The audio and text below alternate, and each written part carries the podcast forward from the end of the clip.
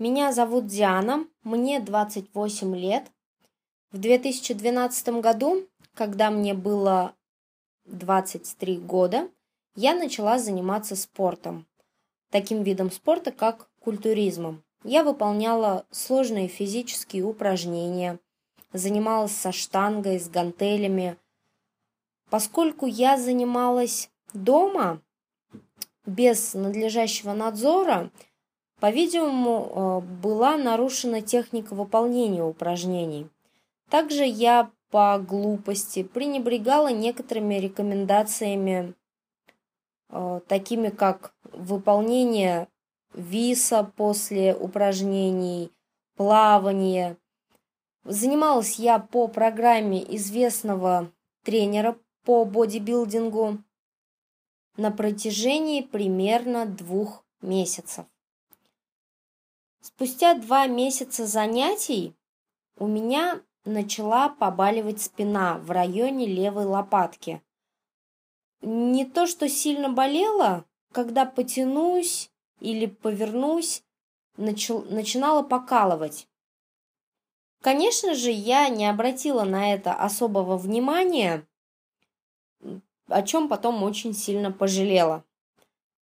Занятия мои были продолжены, и спустя примерно еще неделю я проснулась однажды утром с очень сильной болью в спине. Боль была такая, что я даже не могла лежать нормально. Ни на спине, ни на животе, ни на боку. Выход был только, когда я лежала, положив под один бок подушку. Так, не горизонтально, не вертикально. Под углом 45 градусов находилось мое туловище.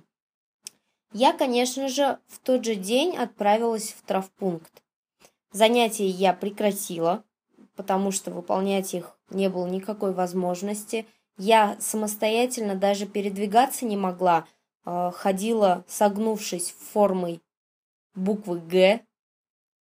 Я тогда уже понимала, что эта боль у меня из-за неправильных занятий, из-за неправильной техники выполнения упражнений, но еще не знала точно, что это. Очень сильно боялась, что у меня что-то вроде грыжи или надрыва, еще что-то.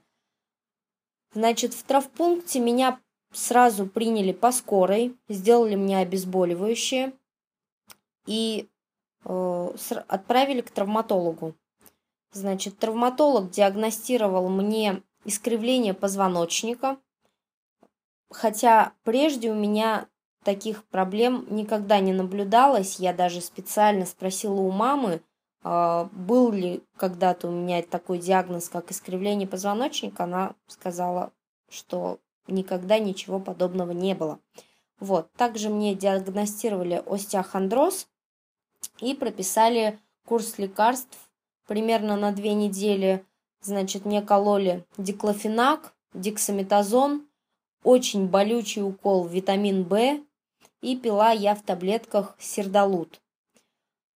После двух недель мучений и приемов препаратов э, боли у меня наконец-то сошли на нет, но мне было запрещено поднимать что-либо тяжелее чайника. Именно поэтому мне пришлось пропустить горнолыжный сезон в том году. Для меня это было очень большой потерей. Долгое время, около четырех лет, я даже близко не подходила ни к гантелям, ни тем более к штанге. Но примерно полгода назад я начала снова заниматься. На этот раз я поступила умнее, я пошла в спортивный зал, занимаюсь там с тренером. Э, теперь я уверена, что техника у меня правильная.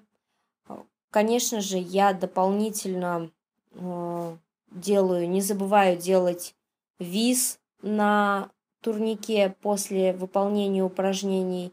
Я занимаюсь плаванием, я хожу на занятия по пилатесу, направленные на укрепление, растяжку мышц спины как раз-таки и брюшного пресса. На сегодняшний день я занимаюсь с таким весом, до которого 4 года назад я так и не дошла. То есть я могу выполнять приседания с весом 30 килограмм, и при этом я себя достаточно хорошо чувствую. Примечательно то, что год назад, когда я проходила очередное медицинское обследование, мне не диагностировали ни остеохондроза, ни искривления позвоночника.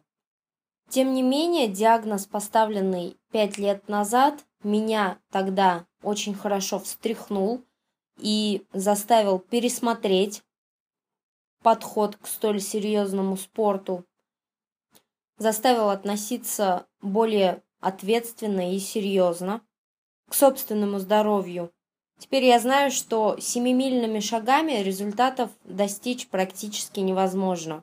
И эта поговорка «тише едешь, дальше будешь», она как нельзя лучше описывает случившуюся со мной неприятную ситуацию.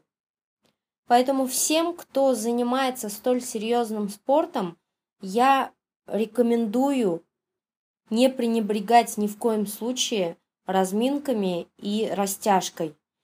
Если же все-таки у вас возникла такая проблема, то вам необходимо немедленно отправляться в травпункт и попросить квалифицированную медицинскую помощь. Помните, что любое промедление в такой ситуации чревато серьезными последствиями для вашего организма. Резюмируя все вышесказанное, можно отметить, что на интенсивное лечение у меня ушло две недели, после чего я пришла в удовлетворительное состояние, после чего еще примерно полгода мне было запрещено заниматься любым тяжелым физическим трудом. Плюс ко всему на выздоровление я потратила немало денег.